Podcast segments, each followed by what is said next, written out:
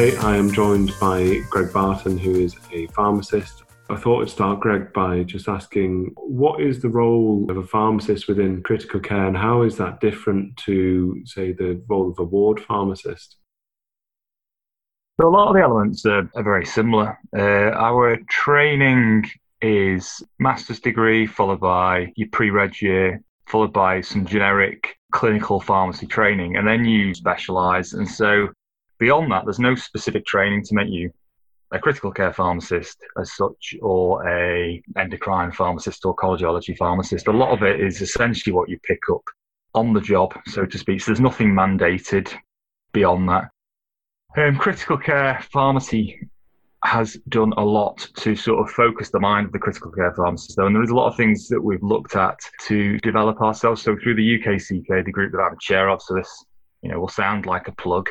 Uh, but we do a lot of education and development. We've worked closely with people like FICM and the ICS and Department of Health in the past to develop syllabuses, credentialing, so a, a way of examining what sort of level a pharmacist is at.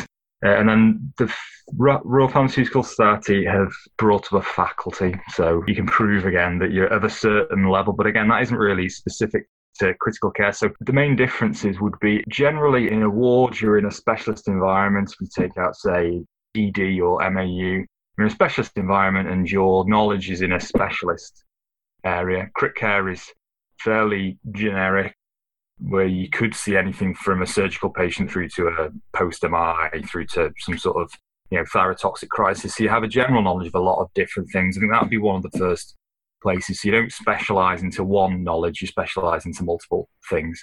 Uh, the next thing is your patients. Uh, if it's a ventilator or a level three patient, unable to communicate with you. So that does make a big difference to how you approach the patient. And it's probably the one area in the hospital where you can't get the patient as a resource um, for things like your medicines reconciliation and checking compliance and things like that.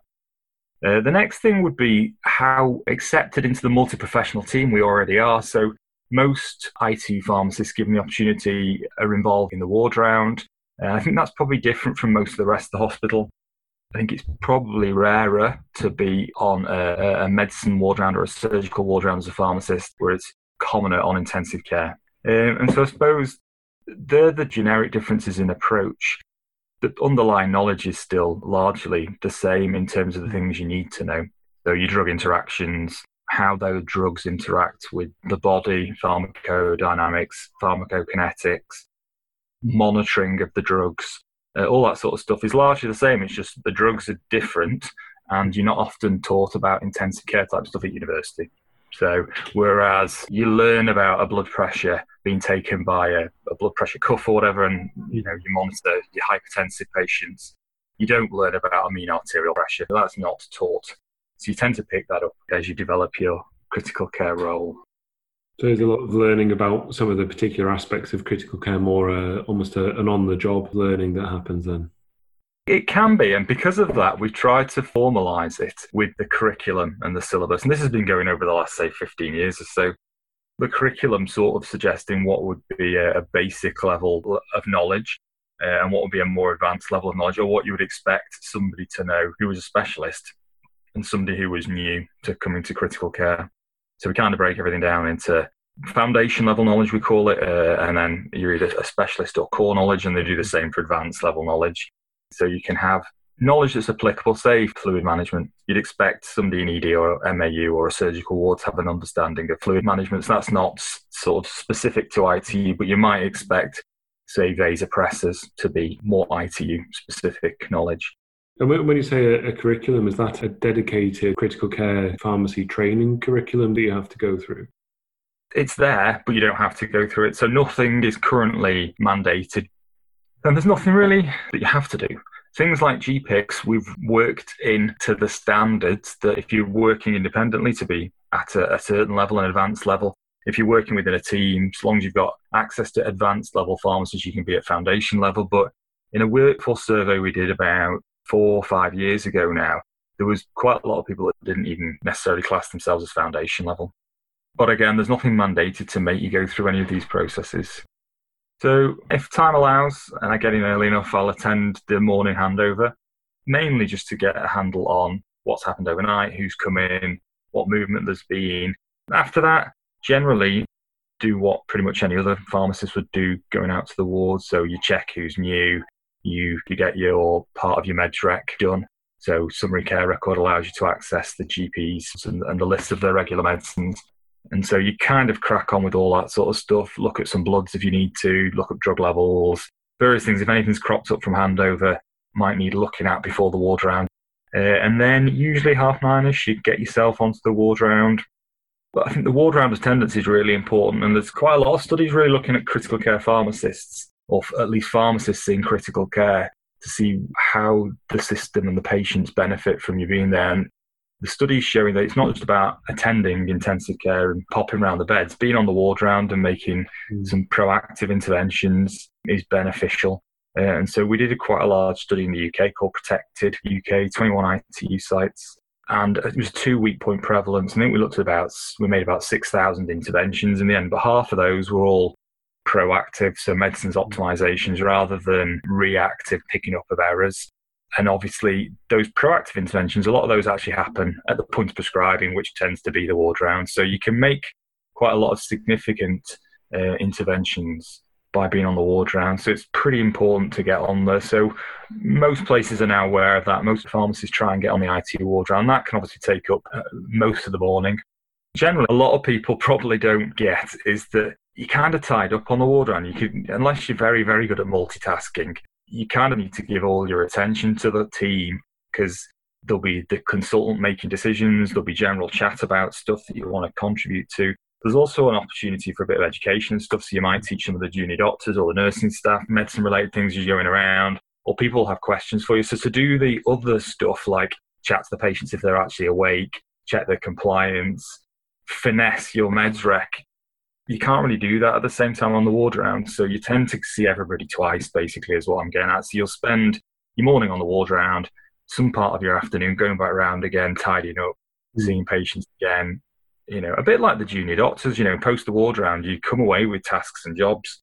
Mm. And so there's stuff for you to sort out.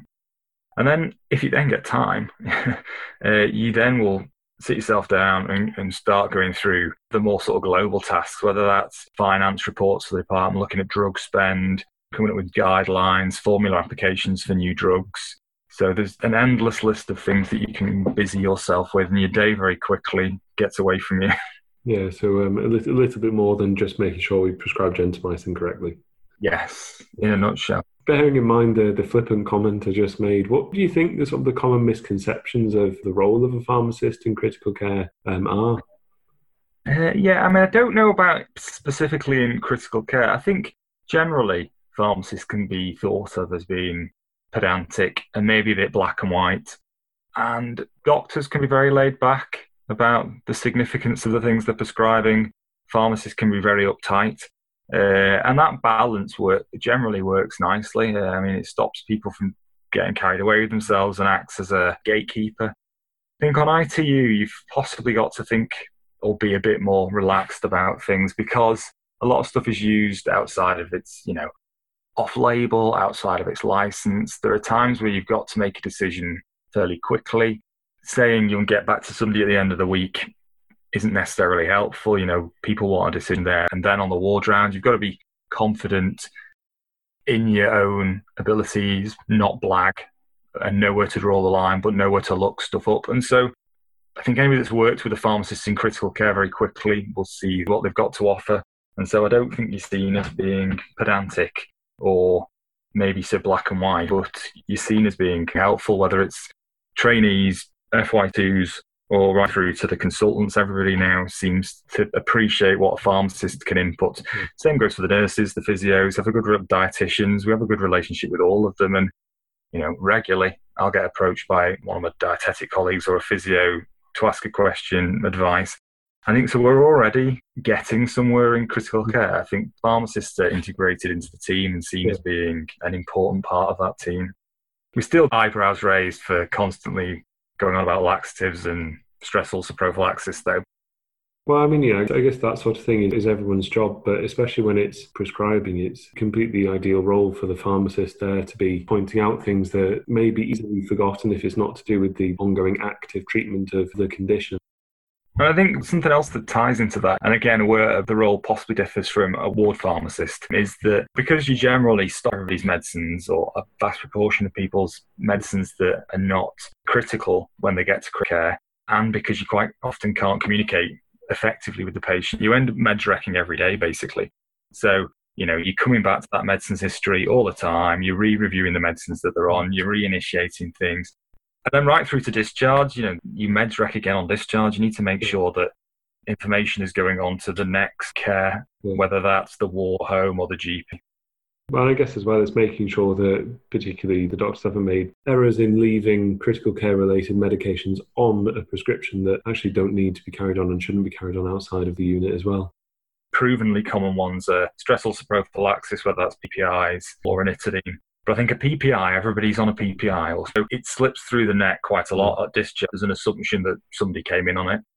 The other two drugs are sort of obviously less commonly prescribed, but still seem to escape from ITU quite a bit, and they would be antipsychotics like haloperidol and something like amiodarone for AF to sepsis that doesn't need long-term treatment. And part of the problem with that is then if it gets out to the GP, the GP will just see amiodarone started in the hospital and assume that the patient's meant to be on it forever and maybe not necessarily question it. Uh, you know, it started not just in hospital but on ITU. They must need to stay on it. When in actual fact, you know, that's the last thing they want is. What do you think the future holds for um, for pharmacists in intensive care? The future's good. It's an interesting place to work. We're integrated into the team there will be an expansion in terms of weekend service and stuff because that's happening across the hospitals. And so there will need to be, even the smaller ITUs will need a team of trained critical care pharmacists to some extent to provide some sort of seven day service.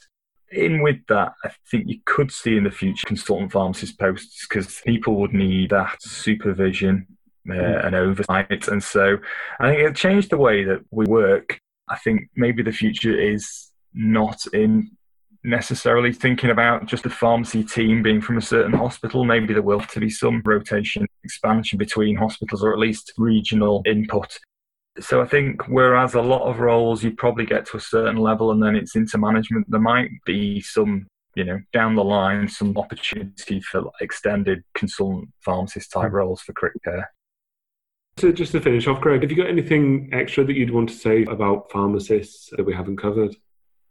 Yeah, I think pharmacy is an interesting, exciting profession, and you can make of it what you want, as you are uh, essentially the only pharmacist rather than one of many medics or many nurses. You can really get your teeth stuck in and lead on a lot of things. So, guidelines, research.